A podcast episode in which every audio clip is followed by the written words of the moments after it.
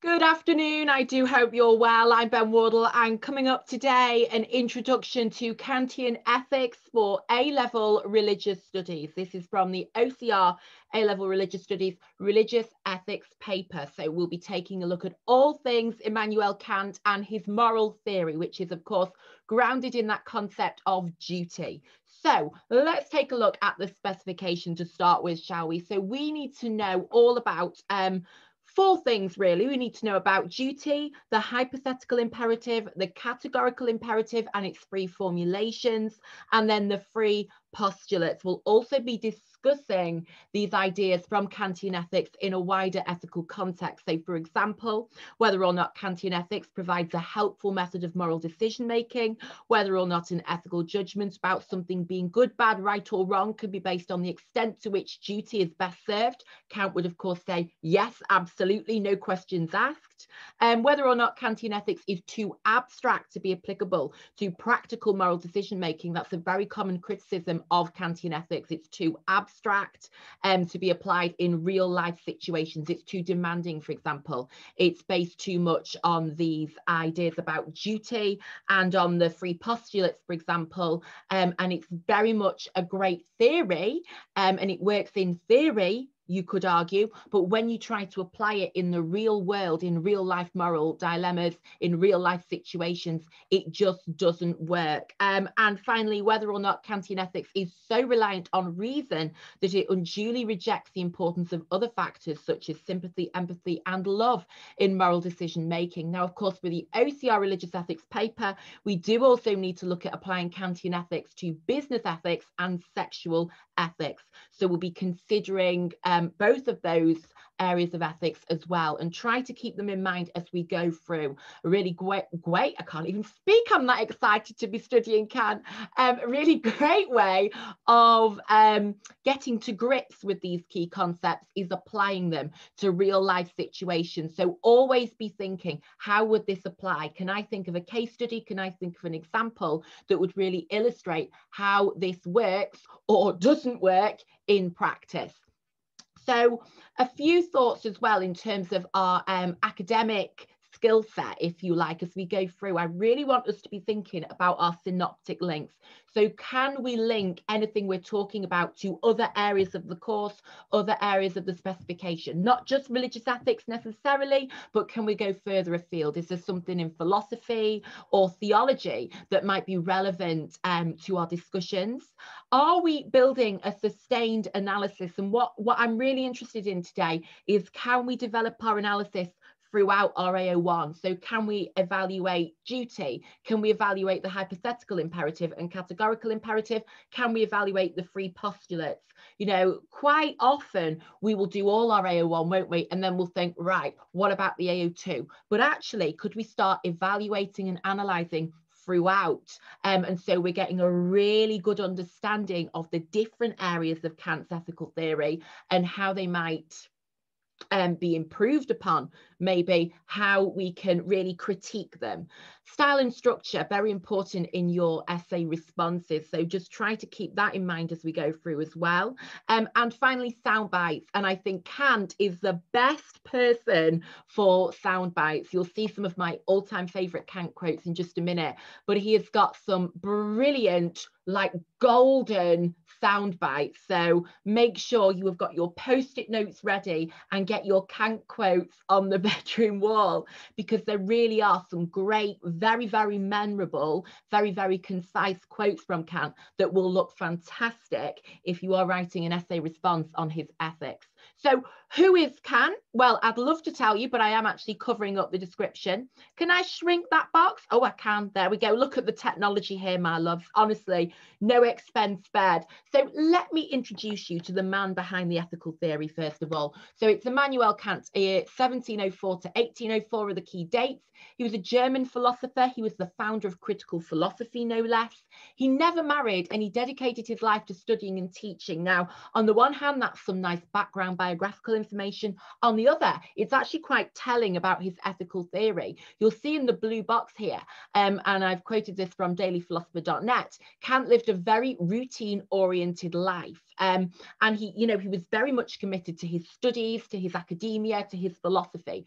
And that's very interesting when we're talking about the application of Kantian ethics to the real world. And that is a common criticism. It's too abstract. Kant seems to treat morality, in my opinion, as if it was a mathematical equation. You know, he's applying the rules of reason and logic, a priori knowledge to ethics and that can be challenging because it's one thing to have an ethical theory you know in terms of you are developing the theory it works very well when you're writing it down and you're studying it in the lecture theatre or the classroom but what about when you apply it to the real world? And so this is actually very important in terms of understanding kant's ethics and its um, application to the real world. Kant lived in a little academic bubble, if you like. You know, he was so, so passionate about his routine. He had a very, very rigid routine and he did not travel further than his hometown ever. You know, he lived this very, very, as I say, rigid, regimented life. And he wanted to apply that to his ethics. You know, he wanted ethics, he wanted morality to be very rigid, to be very strict, to be very structured. And that is why we will see his ideas about duty, his very inflexible theory, this whole idea of having these certain universal universal I can't even say the word now, universalized rules. There we go, third time lucky. These rules, which can be universalized, these um, categorical imperatives that are uncompromising and crystal clear. So, you know, he lived a life that was orderly to the point of caricature. That's according to the Oxford uh, Dictionary of Philosophy. You know, it was so orderly, it was actually quite entertaining. You know, um, he never left, left, as I say, his hometown. He never married. He dedicated his life to his studies, as we read here. I love trivia about people's daily routines. He woke up at 5 a.m. every day to meditate, smoke, and drink tea for an hour. Then he'd spend an hour preparing lectures that he would deliver from home from 7 till 9. He would then write until 1 p.m., after which he'd eat and socialize for three hours. You've got to fit it into the three hour window, otherwise, you're not coming in. Then he would walk for an hour. He always went for his walk. Um, and then he would read and write until he went to bed. A very routine driven life, a very structured existence. And as I say, he wanted to take the order that he had in terms of his daily routine and he wanted to apply that to his ethical theory. So, a very ordered, very structured, very rigid way of living, and also a very you know, ordered, structured way of philosophizing and looking at ethics and morality. And that is why, if you look at our third bullet point here, his ethics are based um, uncompromisingly on the search for a single supreme principle of morality, a principle with rational authority, rational a priori, it's all about thought and reflection rather than experience, leading to conclusions, um, that is binding upon all rational creatures. Kant very, you know, very hot on this idea that all human beings are rational creatures and you need to use reason. As they say, it's an a priori theory, and that in itself could be a great evaluation AO2 point. It is based solely on reason and this idea that Kant believes that goodness shines forth like a precious jewel, that you should just know through reason, through thought alone, what is goodness. You know, goodness is this. In the same way, a triangle has three angles, goodness is XYZ. It's very, very clear to everybody he believed who uses reason. So, what are the key themes that we're going to see when we study Kant? We're going to see that idea about reason. So, it is, as I say, a priori. We're going to see this notion of duty. We're going to see a lot about autonomy, and that's all about the idea of self governance. Um, that he, he does believe that each individual has self governance. Um, rights um, Kant is very influential in terms of modern understandings of human rights. He believes people should be treated as ends, not means, for example. So, very keen to emphasize the idea of rights belonging to each individual, obligations. It's a very demanding theory that he develops. There are lots of imperatives. We're discussing the difference between a hypothetical and categorical imperative. Universality. This is very, very important for Kant. He speaks about a principle of action being made a law for the whole world, that every single act that you do must be universalized. I can't say that word properly, but you'll get what I mean. I'll get there by the end. Everything needs to be universalizable. Universalizable. I think I'm making up words now. Never mind, my loves. We shall soldier on. It's got to be um, applicable on a global scale. So everything you do, you are not just acting for you, you are acting on behalf of the whole world. And perhaps most importantly, consistency. There are no exceptions in terms of Kant's moral theory. And that's why it's so demanding. You can't just go, oh, well, in this situation, or oh gosh, I feel so sorry for them. I'm gonna, you know, I'm gonna push my principles aside and help them. It is a very consistent, rigid, fixed theory, all based on having certain duties you must adhere to at all times. Two key texts from Kant, the Critique of Pure Reason and the uh, Metaphysics of Morals.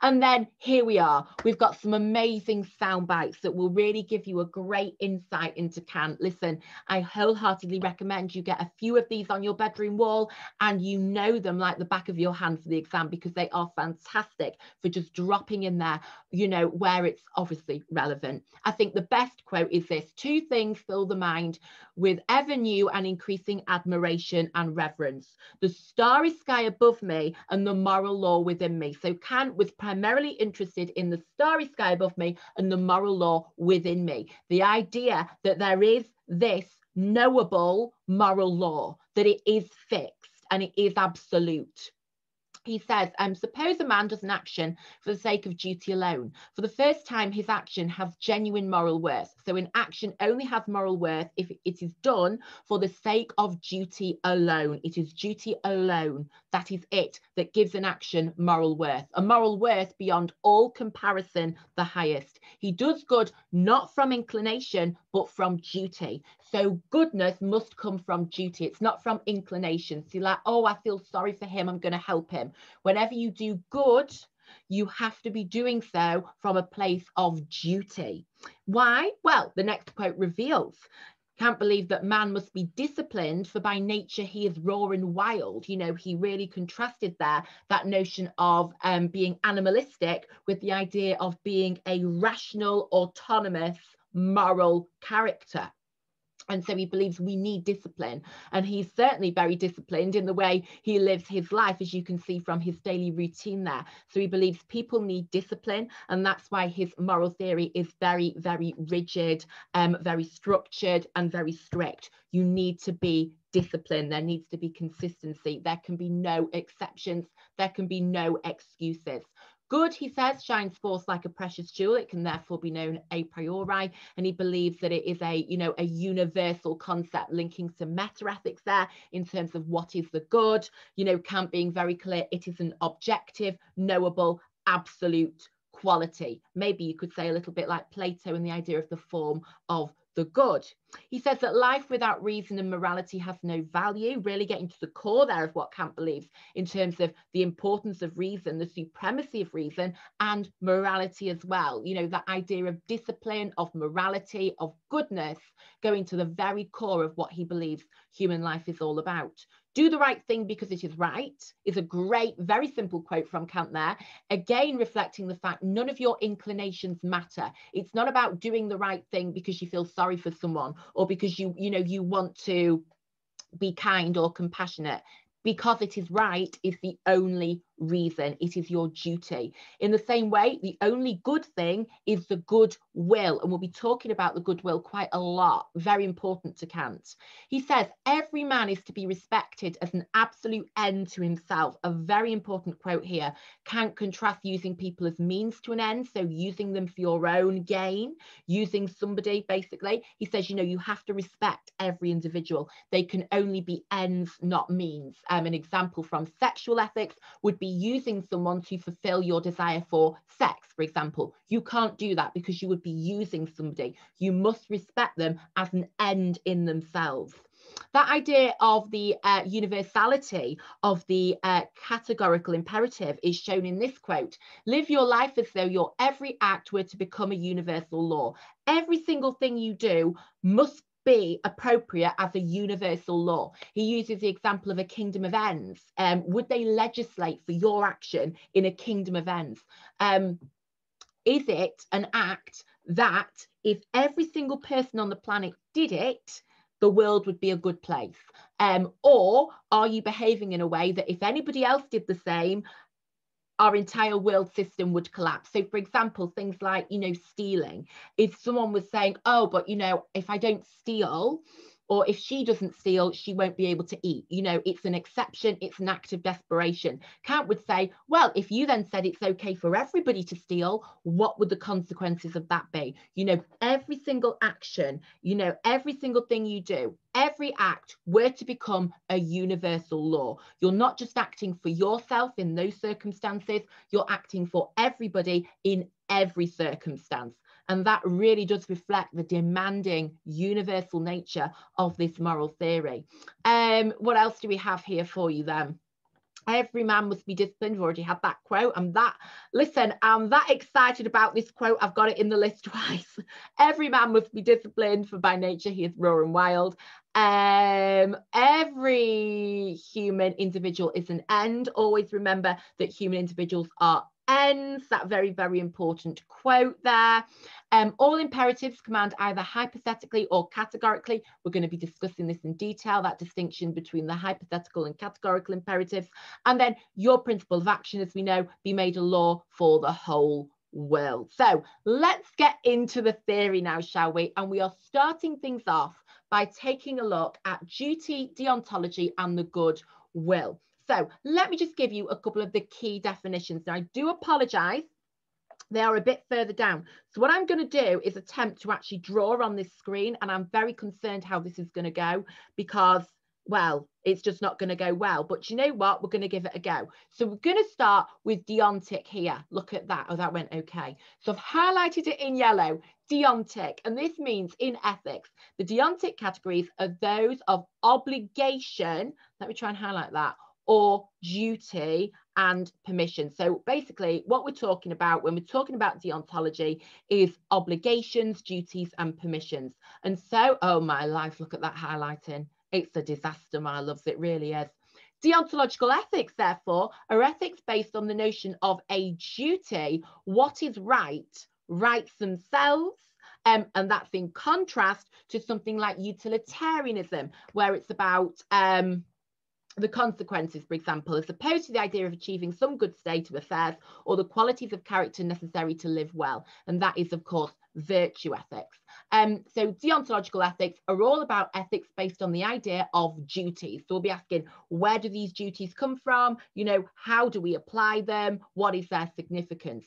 What is a duty is my next question. And I'm going to attempt to highlight the word again oh, okay, that was a little bit better. Duty, that which one must do. And I think the word must there, that modal verb, anyone doing a synoptic link to their A level English language may appreciate that degree of certainty, that which one must do, or that which can be required of one. I think that's another modal verb, isn't it? Implications of that which is owed to other people or perhaps oneself. For Kant, a perfect duty is one that must be performed, whatever the circumstances. And that is so important. It is irrespective of the circumstances.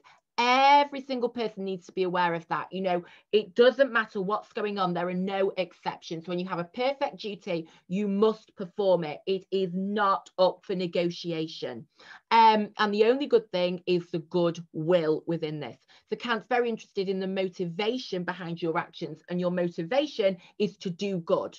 That is it. So that links in nicely here to the goodwill, the goodwill to perform the right action for the right reason. And this sort of goes to the core of Kantian ethics. So let me just take you back to the top here to goodwill. Goodwill is the only truly intrinsically good thing It's having good motives and good intentions. With a goodwill, we perform the right action for the right reason. Kant is therefore very interested in how your motive and your outward action um, correspond. So, for example, a, a synoptic link to business ethics is the idea that good ethics is good business. So, that a business would be ethical because it would be good for them, it would benefit them financially. So, you might have more sales, you might have a better public um, perception, for example, if you are an ethical business. And Kant says you should not be ethical as a business uh, because it will benefit you. you should be good because that is the right thing to do. You know, the only reason for a business to do good is because it's the right thing to do. And so if you have got an ulterior motive, that is wrong because the only good thing is the goodwill. So irrespective of whether, you know, the business becomes this amazing business who pays its staff really well and gives so much to charity, you know, is really honest and fair you know kant says well if they're only doing that because it's good for them you know it makes them look good and it therefore boosts their profits it's not a good thing that is not goodness because he's very interested in the motive behind it. And the only good thing is the goodwill. The only truly intrinsically good thing is having good motives and intentions. Now, with this, with this whole idea of the goodwill and this commitment to duty, emotions and consequences, oh my life, that just looks like a five-year-old child has gone crazy on a PowerPoint, doesn't it? Never mind, never mind. We're not going to get emotional. We're going to talk about emotion instead because emotions and possible consequences are irrelevant to Kant. He's not interested. He's interested in whether you have got a good will um, and you are doing your duty. It's all about duty, what we must do. Um, and so it is a deontological theory. It is very much committed to this notion that all humans have moral duties and they should be self evident. And, you know, the only reason to do good is because it is the right thing to do. You cannot have an ulterior motive. It's not about emotions. It's not about consequences. It's about your obligations, your moral duties. Um, so what does this actually look like in practice? The shopkeeper who charges his customer fairly because it's good business. Kant would say, no, that's not goodness, that's not morality, because you're doing it for an ulterior motive. You should do the right thing because it is right, not because it will um, benefit you or aid you in any way. My decision to donate to charity today because I feel like it, but not tomorrow because I don't. That decision to donate to charity today, we might say, oh, that's a really good thing. Kant would say, no, it's not because it's based on inclination it's based on emotion. You know it is meant to be a duty. You're meant to do the right thing because it is right um not because you feel like it. And so he would not be happy about that and then a very very interesting application of this idea of duty is to the very famous axeman example which i have no doubt you have come across at some point. point and it's the idea that um there is a man with an axe at the door demanding to know where your friend is and your friend is in the house now if you you know you lied to them and you said oh i don't know um, or you said oh that you know they're at the co-op so then they run off to the co-op. Your friend would be safe wouldn't they? But kant says it is your duty to always tell the truth. And that's it it's non-negotiable. There's no exceptions and the possible consequences are irrelevant. And so it would be your duty if the axeman asked you where are they? You would have to go oh they're inside that's your duty. Kant is you know not interested in the consequences. He's interested in whether you are doing your duty and your duty is to tell the truth. That is a self-evident thing if you like um because lying if we all lied if you you know you took that universality principle and we all lied then you know we would not live in a good world. It would not be something you could legislate for in the kingdom of ends. And so you know do not lie. And when we say do not lie we don't mean unless or except it is an absolute duty. Do not lie and the, the consequences are irrelevant and so in the Axeman example, you would have to say, well, they're inside, my love. Do you want me to put the kettle on? You know, it's a very, very demanding theory. Um, and we, we need to talk about that idea of duty then in that context, that notion of duty, that you have certain obligations that should be a priori evident. Um, is it a useful concept? Is it a helpful concept? You know, I've got a few questions to ask you in terms of assessing duty here. So is it useful to say human beings have certain duties? You know, does that actually help us in terms of our moral decision making to say all human beings have certain duties? My next question is where do they come from? You know, okay, so we have duties, but what are they? And how do you know what a duty is?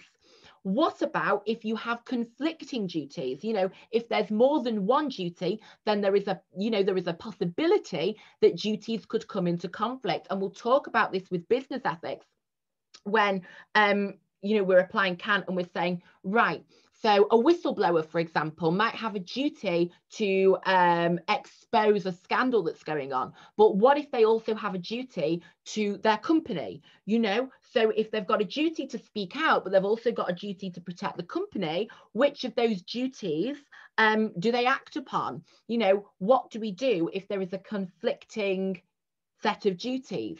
We could say that having duties gives clarity and consistency. You know, it, it, makes it very clear to everybody what you've got to do. There is no room for ambiguity and doubt. You know, we're saying very clearly, this is it. You know, these are the rules. And considering the fact that your emotions, inclinations, and desires are subject to change, you know, duty demands that we put aside our feelings in order to do the right thing. You know, it is very, very clear, it's very um, absolute, it's unchanging, unlike our emotions and unlike the circumstances. So you could say it makes morality very easy. You know, it doesn't mean it, it, means that you don't, excuse me, have to think about it and worry about it. You know, you just do it. It's so clear. Um, however, is it that clear? Is it too vague? You know, is there actually enough clarity? behind it is there a you know a possibility that what i think is a self-evident duty you don't think is a self-evident duty you know we, we are working on the assumption everybody will a priori come to the same conclusions but what if they don't? You know is there enough clarity about what our duties are and why we always need to follow them? Um, it demands that we put our feelings aside and do the right thing. You could say so it's unemotional. You could say that's a good thing because, you know, our emotions and our desires, our inclinations are subject to change. Um, and so that does create ambiguity. So it's very, you know, it's very consistent, it's very clear. But you could also say that is not helpful when making moral decisions because human beings are emotional. And so it makes sense for our emotions to play a part in our moral decision making processes. It ensures, you could say, that we always do what is right. Um, and as we know, Kant says man must be disciplined, for by nature nature he is raw and wild and so you know following on from that we could say well it's a very helpful thing because it means that we always do what is right. We can't be trusted. Otherwise, we need discipline. That ensures we continue living very moral lives, which is important for the good of society. It is a concept that can be abused. One way is when it becomes conflated with the idea of obedience to authority. You know, when you hear the word duty, you can really associate that with obedience to authority. The Nazis, for example, who were put on trial at Nuremberg, argued that they were doing their duty um, however, in response to this, a Kantian ethicist might point out the problem is in a misunderstanding of duty rather than in the theory of duty itself.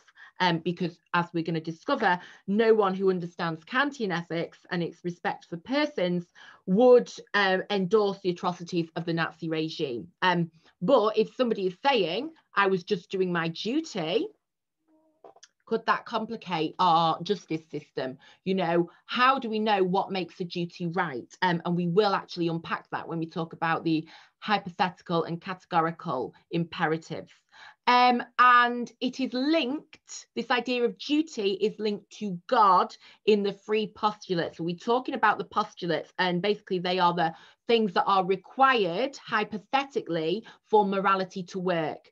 Um, and so when it comes to duty, you could say, okay, well, it might work for a theist, for example. If someone believes there is a God, they might believe that they have duties, you know, they have these divinely ordained duties.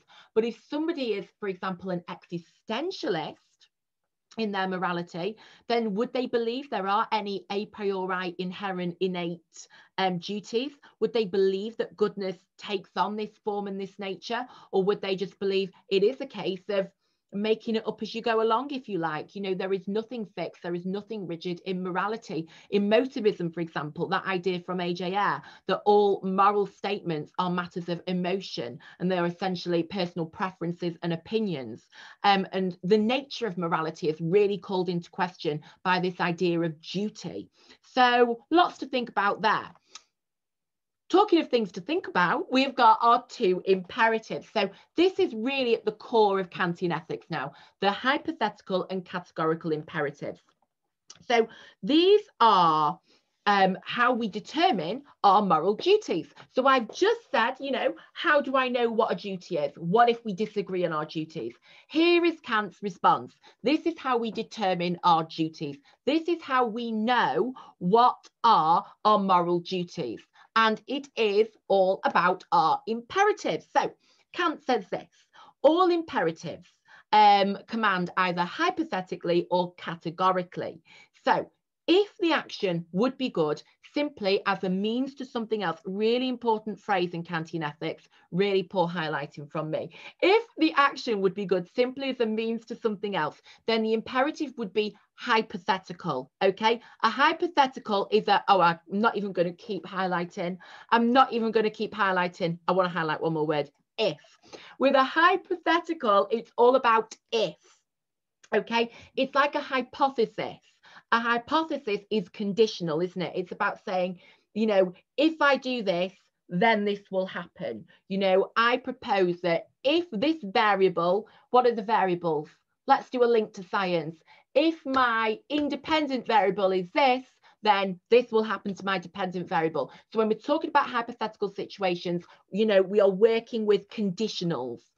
So I've lost my place now, then the imperative would be hypothetical. But if the action is represented as good in itself, in accordance with reason, then the imperative is categorical. So good in itself here, you know, it's not dependent. It's not about, well, in these conditions or under these circumstances, it would be good. It's about saying it's good in itself, irrespective of the circumstances, irrespective of any other factor. It is unconditionally good. It is good in itself in accordance with reason. Then the imperative is categorical. So just to give you those two definitions, you know, we've got all these imperatives. So all of our sort of our moral statements, if you like, are imperatives. We have our hypotheticals, which are moral obligations that are dependent upon the desiring goal in question. I am going to try and highlight again, but it's just not going to end well. I can feel it. Dependent. So they are dependent. Hypotheticals are dependent on the goal in question. They are for the sake of an end result. And as we know, Kant is not interested in that at all. He doesn't like emotions. He doesn't like consequences for the sake of an end result. So our command or our maxim for action only applies in certain cases. So it's all about specifics and it is dependent on the outcome. So that is not a moral duty because it is about a specific situation, certain cases, and it is dependent on the outcome. That is not a moral duty for Kant. You then have our categorical imperatives, which are unconditional moral obligations that we are able to work out using reason alone. So we should know them a priori. Um, and, and therefore they are unconditional commands. They are therefore regardless of context um, and they are a compulsion, they are a requirement, they are consistent, they are non-negotiable. When it's a categorical imperative, it's like when someone says, this is categorically not true. They are saying it is 110% not true. There is no doubt, there is no ambiguity, you know, there is no debate about it. This is it. It is factual. And as I say, that's what Kant wants to do. You know, he wants to take this mathematical approach to morality in the same way that two or two is four. He's saying, do not lie is a universal, eternal truth. It's non-negotiable. So hypothetical is conditional. It's not a moral duty. Categorical. It's concrete. Um, it's it's compulsive. It's consistent. It's non-negotiable. So how do we determine which is which? So obviously it goes without saying Kant loves the categorical imperatives. You know, this is going to be our focus for Kantian ethics, living your life by categorical imperatives. But how do we work out whether a maxim is a hypothetical or categorical imperative? Well, as if by magic, here we are there are, in terms of calculating or determining whether something is a hypothetical or categorical, free formulations. So basically, you apply these free formulations, and if they work for these, so if you can tick each of these off, um, you've got yourself a categorical imperative. So let's find out a couple more key quotes for you. Act only according to the maxim by which you can at the same time will that it should become a universal law. So everything you do, you know, it's got to become a universal law. It's got to have universality. You've got to act in such a way that you always treat humanity never simply as a means, but always at the same time as an end. So important. Never ever use somebody as a means to an end. Never use somebody to fulfill another goal. So, for example, slave labor, you know, or as I say, using people for your, your sexual desires or whatever you know you, you have to treat people as an end in themselves so these three formulations that reveal to us our categorical imperatives. We have the universal law, the person of ends, and the kingdom of ends. The universal law, the action we propose should be able to make a universal law. If everybody acted in this way, what would the consequences be? So, for example, if you steal something from work one day, what would happen if everybody did this? It wouldn't be a very good world, would it? It wouldn't be a very good situation. So it's got to have universality. If every single person on the planet followed that action, uh, you know, your principle of action be made a law for the whole world, what would be the consequences? So it has to be, it has to meet the criteria of being a universal law, that universality at its core. Person as ends, eh, in recognition of the fact humans are rational and autonomous, they are ends in themselves as opposed to being a means to an end. You must not treat people excuse me, I'm now choking on the Evian, as an object, as an accessory, as a resource, as a means to an end. Do excuse me, I'm now dying. Um, that's so important. So when we are looking, is this a categorical imperative? Does it treat people as ends or does it treat people as means? Remember, if it treats people as a means to an end, it is not a categorical imperative and Kant is not impressed every single individual must be respected um, in recognition of the fact they are rational and autonomous. So human rights is at the core of Kantian ethics. And then kingdom of ends which brings the two above together. So this is all about imagining we are part of the lawmaking council in a in a perfect hypothetical, no pun intended here, kingdom of ends. So if we lived here where everybody treats others as ends, you know, and everybody follows the rules, would our proposed action be one that is permitted? So essentially, if you lived in a moral utopia where everybody is good and everything is perfect, would that imperative you are proposing be passed as legislation? Would it be allowed? Would people approve of that rule? Would people say, yes, absolutely, brilliant, let's go? So in a perfect world where everyone always follows the rules, so they have universality, would that become one of those universal rules um, in terms of it treats every person as an end? So our three formulations, you've got to pass this criteria for something to be a categorical imperative. Is it a universal law? Does it have universality? Does it treat persons as ends? And would it be passed as legislation in the kingdom of ends, in our perfect moral utopia? Now, unsurprisingly, we end up with very, very few categorical imperatives because this is such tough criteria. Kant admits there are very few examples, uh, but he says, or sorry, he gives very few examples. Maybe he thought there were hundreds, but he just didn't want to give them to us all. Maybe, or maybe he couldn't come up with any. and so his get out of jail card was because we are rational, you should work it out for yourself. Um, so he does give four.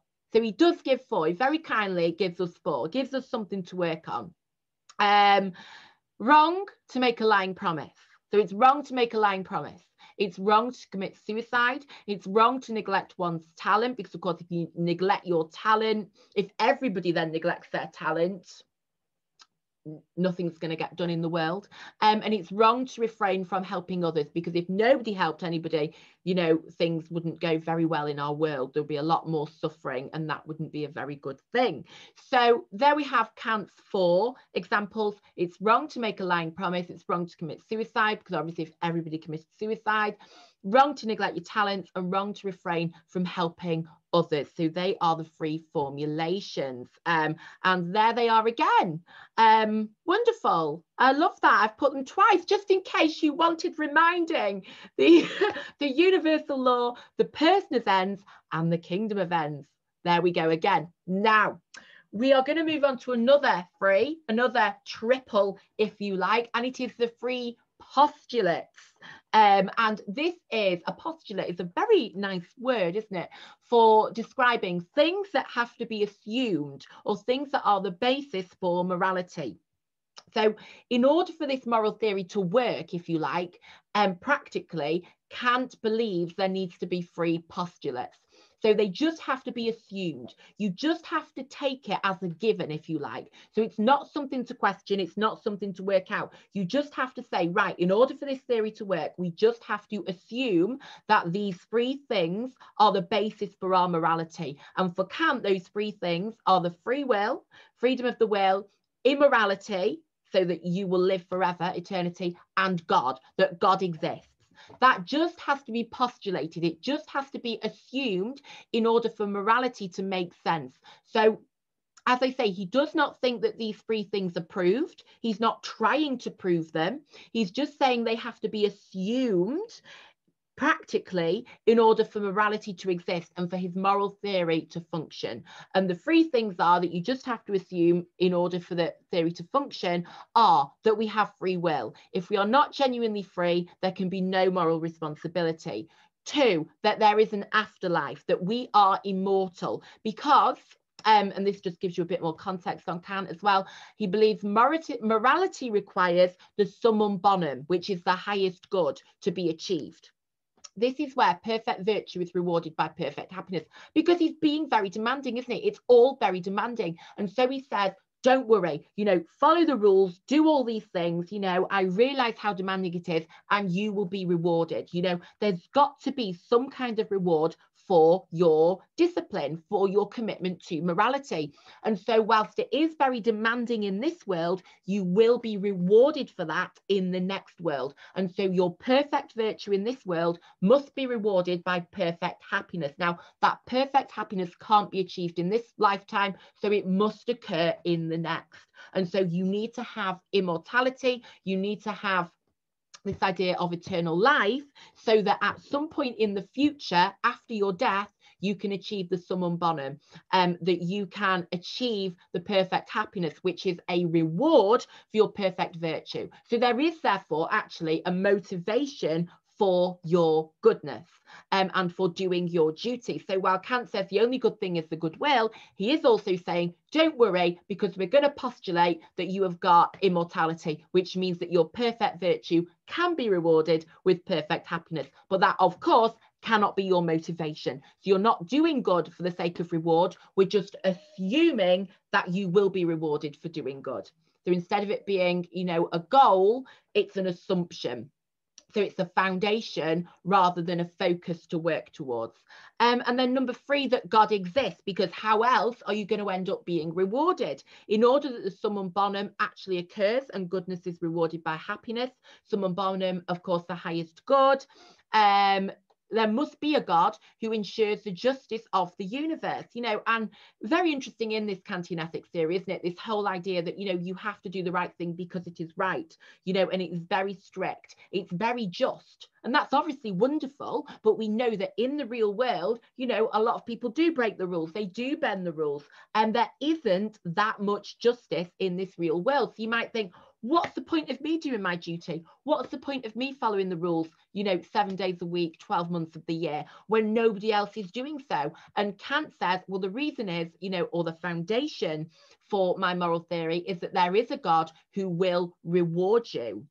Um, who will ensure justice. And so, even though there is not justice in this lifetime, don't give up on justice keep doing the right thing because it is right. I know there's all these rule breakers, but you will be rewarded um, after death because God will ensure that the summum bonum actually occurs and goodness is rewarded by happiness. But remember, that cannot be your motivation. So you're not doing good so you will be rewarded. You are doing good because it's the right thing to do. It's just an assumption, a basis, a foundation for the theory. Again, Kant does not think these things are proved. They just have to be assumed practically in order for morality to exist. So again, the three postulates, things that have to be assumed as a basis for morality are free will.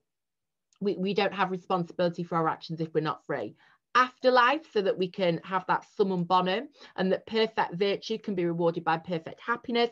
And then God, another assumption, a practical assumption as the basis for this moral theory of imperatives, duties, and postulates.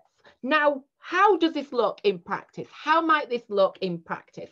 Let's try applying Kant to business ethics. And of course, this is part of the specification for the OCR A level. So it's a great opportunity to revise business ethics as well. Um, globalization and universality is the first thing I thought in terms of our categorical imperatives. Your principle of action be made a law for the whole world. So in terms of that process of globalization, Kantian ethics, you know, would say you can't treat people in a third world country any worse than you would treat people in a developed country. You know, it's not appropriate to be exploiting workers um, because of the universality rules, but also, of course, because of the persons as ends rules. So don't exploit poverty, you know, and don't use sweatshops, for example, to keep your costs down and maximize your profits, or so that you can pay your uh, shareholders in a developed country more money. You know, the rules apply everywhere. You know, your principle of action be made a law for the whole world. That universality, very interesting in terms of what it means for globalization, which is a key, key part of that business ethics topic. Um, it's autonomous, it's about humans being rational, it's very rigid, it's very reliable. So it's a very clear framework. And in terms of regulation in business, that's quite a handy thing, you know, in, in terms of holding businesses to account, in terms of ensuring all businesses operating in all countries are following the rules. You know, it provides a universal framework for good moral conduct. As I say, very important when you have got businesses operating in a tax haven over here or exploiting third world poverty over here. It is very clear and very consistent all human beings are ends. Uh, the universality of morality. There cannot be any exploitation, there cannot be any excuses, there cannot be any exceptions. You have to do the right thing out all the time this is demanding, you know, and as I say, that can be a very good thing because, you know, in terms of regulation, having a very clear framework, very clear expectations, holding all businesses in all operating environments to the same standards. But some people may argue that means it's too demanding. You know, the nature of business is that you need to be flexible, you need to adjust for different markets, for different environments, different times, you know we have so many different environments in which businesses are operating in. The secret to success, you know, I'm not saying I'm Richard Branson, but the secret to success may be flexibility. Well, Kant does not permit any flexibility whatsoever, you know, and so you would maybe pay the price for being moral, you know, maybe that's a good thing but in business when the purpose of business you know according to capitalism is to make money if you start making losses because you're being too rigid in how you're applying your categorical imperatives you're not going to be a big fan of Kant you know unless you went into business so that you could lose all the money you invested. Um, human rights this is a really i think strong application of Kant here.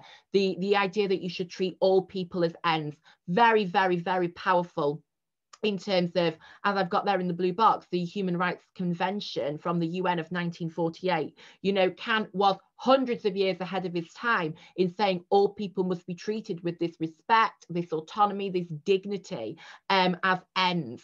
And so, in terms of business, you know, when that capitalist big machine comes, you know, searching for lower costs and higher profits, this could protect workers, especially as I say in uh, sweatshops, for example. You know, it's a really important thing in terms of protecting employees from exploitation. That notion of people versus profits, you cannot use people as a means to an end. You cannot use child labor, for example, in sweatshops um, because it will benefit the business and make you more money. You cannot use people as um, means only as an end in themselves. Um, it, it, it may lead to the idea of a duty of care. You know, if you're believing every individual is an end in themselves, you have a duty of care to them. Um, for business, this is complicated when you have other interests, however. You know, Kant was living, as I say, in his moral bubble, but actually, businesses may have obligations that go beyond um, morality in a lecture theatre, you know, that go beyond those textbook case studies, if you like, that Kant may have had about applying his categorical imperatives. They have got shareholders, they have got CEOs, they have got customers, They've got many different duties, you could say, and they've got an interest in profit. So, you know, what do they do? Do they put their principles before profit? You know, is that what business is about? Is any business in the 21st century going to go, okay, it means we're going to go into debt, but hey, at least it means Kant would be happy. We've got to think about these things. Um, a really interesting case study the shopkeeper who always charges others fairly because he knows this is good for business. Kant concludes this is not sufficient for the action to be morally good the shopkeeper is acting in their own self interest. So if it didn't benefit them to be fair, they wouldn't be fair. You know, if they could get away with being unfair or it would benefit them to be unfair, they would be. So he's saying, well, they've not got a goodwill. You know, they're acting out of self interest, they're acting out of inclination, they need to be acting out of duty and a commitment to goodness. Um, so only if he charges people fairly out of duty that this becomes a good action. Robert Solomons, a 20th century um, thinker, argued similarly. He said it's not possible to divide business from the rest of life. Too often people's behaviour in their business bears no relation to how they act outside of work. This should not be the case. Morality matters even in business. So therefore, you know, you have to stick to your moral principles. So it's not a case of, right, you get to work where you've got to make your money, so you forget all your morals. You know, you forget how you should treat people, how you were brought up. You have have to be very strict in applying your moral principles and convictions in every single area of your life, including the boardroom, including the bedroom, everywhere. So that commitment to morality in every single area of our lives, you could link that with Kant and his idea, you know, about all these regulations, about all these duties that he does believe in.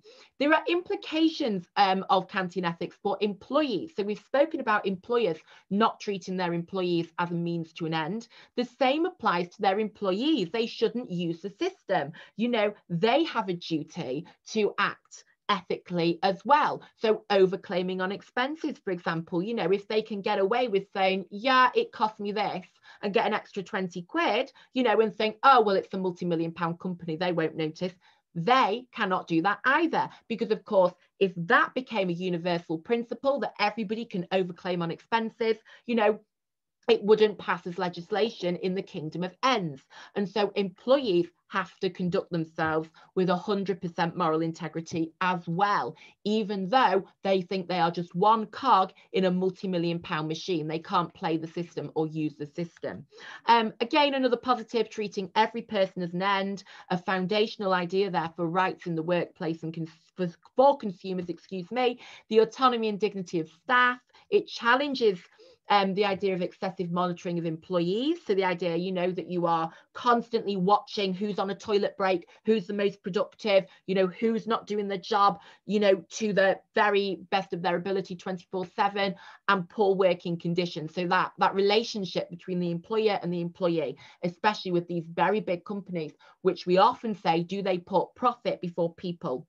And do they put profit before employee welfare and care for their staff? And then finally, support whistleblowing where there is significant ethical concerns. So whistleblowing named on the spec for business ethics. Um, but this conflict of duties, as I said before, is there a duty to the company, so to be quiet for the sake of the company, or is there a duty to wider ethical responsibilities? Um, and so I suppose you'd have to say, well, which is, you know, your categorical imperative, which would be universe universally um, beneficial, which one treats people as ends, not means. Um, other applications then, it just uh, I'm making very strange noises now. I'm getting very, very into it. Um, emotional charity campaigns. You know, if you are donating to charity on an emotional reason, Kant would say no. Not, not a good thing to do because you're doing it out of inclination rather than duty. Lying to murderers, as we said with the Axeman example, you know, would anybody actually do that? You know, forget the consequences and say, well, I have a duty to tell the truth. You know, it's all about the universality. Or would you actually think, I don't want my friend to be killed. I am going to tell a little lie here for a greater good, which obviously Kant would not be interested in considering. Sexual relationships, a very important application because sex ethics does ask you to consider Kant as well. And I think primarily that would be about um, using people as a means and how that is not appropriate. You have to treat people as ends. Interestingly, Kant very opposed to homosexuality. He said it lowers people below that of beasts. And I suppose if you look at universality there, the idea that everybody became um, homosexual or practiced homosexuality, you would have negative consequences for the human race in terms of there would be no reproduction would there because no one would be having heterosexual sex.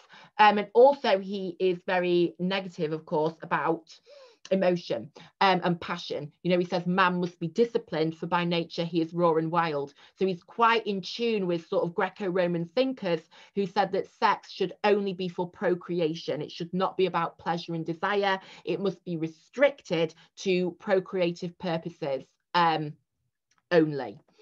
Strengths of Kant then where do we see the best applications? Where do we see really, really positive elements of Kantian ethics and his theory? That universal law principle, it's consistent, it's universal, obviously, and is it therefore uh, useful in terms of it has that consistency it can be applied people are very clear you know it works on a global scale so it works in terms of enforcing ethics and morality globally. It recognizes the autonomy, dignity, and accountability people have. So it means people are accountable for their actions, but it also respects the fact they have autonomy. So it's not that you're being dictated to. Um, it's about your self-determination of your duties although kant is saying we will all a priori arrive at the same idea of what a duty is because we all follow his method for determining a hypothetical and a categorical imperative. Um, it's comprehensive and systematic. You know it is very clear. You do the right thing because it is right. You know the idea of universality, people as um, ends, not means, for example, it is very clear. It's not about saying in this situation or in this context, you know, it's absolute and unchanging. It is crystal clear. You do your duty, you do the right thing because it is right. You put the consequences, you put your inclinations aside. Uh, very objective. There is no personal bias, there is no cultural bias. You know, this is very, very clear you have moral duties. It should be self evident, and everybody should act in a way that their principle of action be made a law for the whole world. Very objective, very clear. No room for those emotions to go, oh, well, I quite like him. You know, you don't have room to maneuver in that way to start making exceptions or excuses. It really uh, acknowledges the intrinsic value of humans, you know, the idea that we are all rational, we are all autonomous, and therefore we are all ends, not means. This underpins, if you like, ideas about equality and justice. You know, it forms the foundation for modern understandings of human rights. In contrast, Jeremy Bentham said human rights is uh, nonsense on stilts. Um, and utilitarianism can often result in that tyranny of the majority, can't it? You know, um, people could be um, harmed, for example, for the sake of the greater good for the greatest number. Whereas for Kant, every single individual is respected. Every single individual has intrinsic value because they are rational they are autonomous and therefore you've got this very strong idea of human rights. It's reliable you know there is no ambiguity. You're either following it or you're not. It's you know it's a black and white situation. Uh, clear and fixed guidelines it is very clear about what you need to do. As I say, it is impartial, it's free from personal bias. It is emphasizing that autonomy and responsibility, that self governance, that accountability, that can be quite empowering. Again, acknowledging the value, intrinsic worth of every single individual. It's all about the use of reason. So, therefore, you could say these are well reasoned moral decisions. You know, you are having to consider, you know, that application on a universal scale, that treatment of the individuals involved. It is not about a personal inclination or an emotion. And so, it is based on reason a priori. So it's going to be very, very clear, you know, it's going to be well reasoned and therefore you would imagine well justified. Um, and so that, that really strengthens it. It's not dependent on predicting outcomes. You know, you don't need to get your hedonic calculus out like Bentham does. Um, you, you are acting based on your intention. You're acting because the goodwill is guiding you. And so you don't need to worry about the outcomes. The outcomes really are immaterial, they're not relevant to the discussion of morality. It's all about your a priori um, duties and your goodwill. and you could say it's a secular theory. Obviously, God is in there as one of our three postulates, but in terms of how it's actually practiced, you know, it is practiced in a way that anybody could determine those duties um, as, as long as they are on board with what Kant is saying. You know, there is no need to believe in Jesus, for example, and, you know, his teachings about love with situation ethics or with natural law and that idea um, of, you know, the, the different tiers of law. It is, you know, it is pretty secular, I would say, as a moral theory, despite the fact that you do have God involved. But for Kant, of course, God is um, a, a working assumption, not a demonstrative proof. What about the weaknesses then? I feel like there's more of them, but I do actually quite like Kant. So the weaknesses that we do have here, outcomes do matter. You know, as with the Axman example, you know, you can say all you like, well, you need to tell the truth because if everybody started lying, you know, it wouldn't be legislated in the kingdom of ends. But actually, in that situation, the outcome does matter because someone's going to end up dead. And as human beings, we do have the ability to consider consequences. So surely that ability, you know, should inform our moral decision making. It should play a role in how we make judgments and how we come to conclusions and decisions. That key criticism we've been returning to again and again, it's too abstract, it's too theoretical. You know, can morality be this kind of maths equation. Kant was working in this kind of bubble, you know, in his routine driven, very rigid, inflexible little world. But actually, what does this look like in practice? You know, is this actually impractical? it's too demanding, you could say. You cannot expect human beings to follow their duty 24 7. Now, Kant obviously argues man must be disciplined, for by nature he is raw and wild. But actually, in practice, human beings have emotions, they have inclinations nobody can follow this the whole time. You could say, well, giving it a go is better than not doing it at all. But actually, is this practical? You know, is it putting too many demands on our shoulders? You could therefore say different contexts require different choices. That idea that every action should be universalized is wrong. You know, aren't there situations where you do have to, as the taxi driver um, Joseph Fletcher quote says, there are times when you have to push your principles aside and do the right thing. A starving mother with starving children, for example, you know, stealing some food from Tesco in that situation is a greater good. Her children are going to die otherwise. It's a multi-million pound company. Kant say, no, absolutely not, because if everybody stole, the world would you know, collapse, it wouldn't be legislation in the kingdom of ends, is not taking into account that not everybody in the world is starving to death with starving children.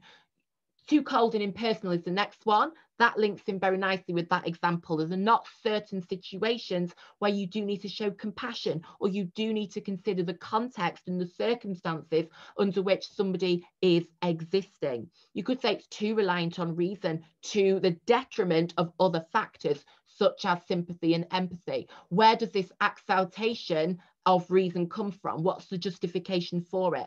Are humans meant to be solely based on reason and rationalism, or actually are there other things to consider, such as sympathy, empathy, and emotion?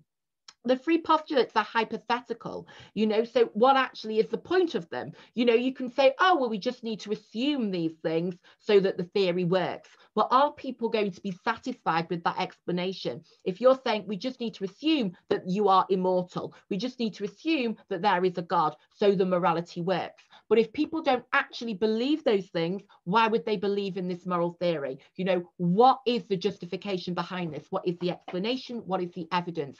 Is an assumption of that kind, is a hypothetical of that kind appropriate? If Kant is saying that, you know, imperatives can't be hypothetical, why can you have these hypothetical postulates? Um, conflicting duties, you know, there are more than one duty. So which one do we pick? If we have a conflicting duty, how do we determine? Is there a hierarchy of duties, for example? You know, which ones do we follow? There may be times when we have conflicts. In terms of conflict, do we always all agree on our duties?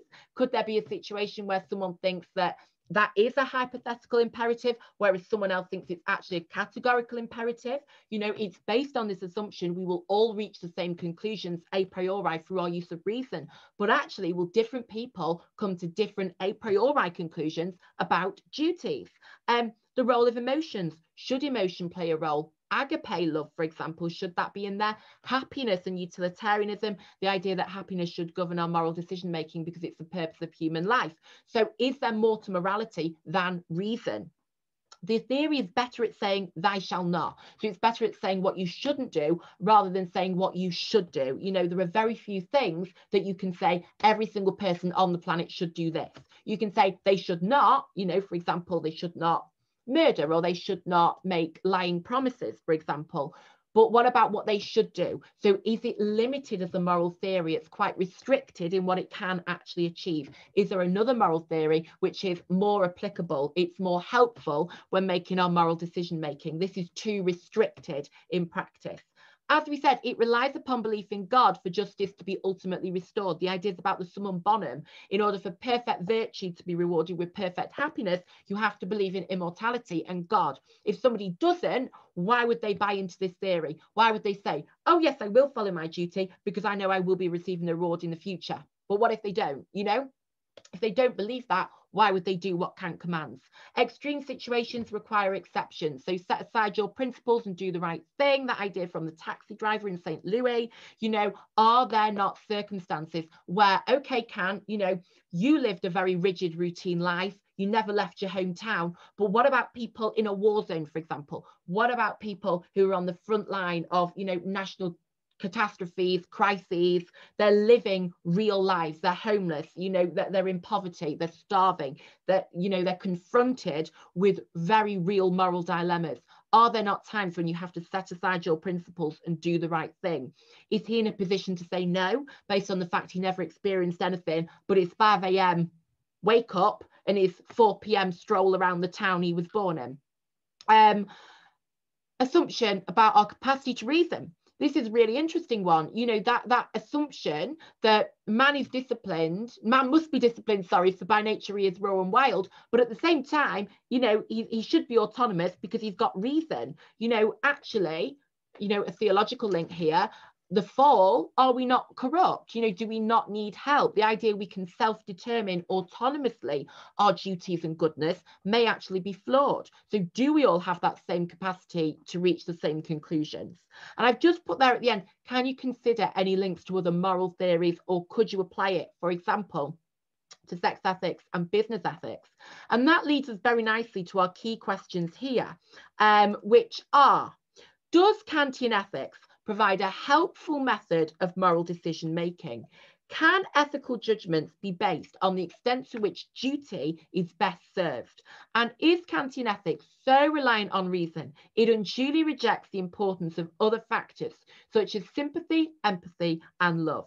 They are the questions I shall leave you to think about and reflect upon. Thank you so much for joining me. I hope you found this session informative. I hope it might have entertained you as well with a little bit of attempt attempt at highlighting my loves. I'll get there by the next video. Thank you for watching. Have a great day. Bye bye.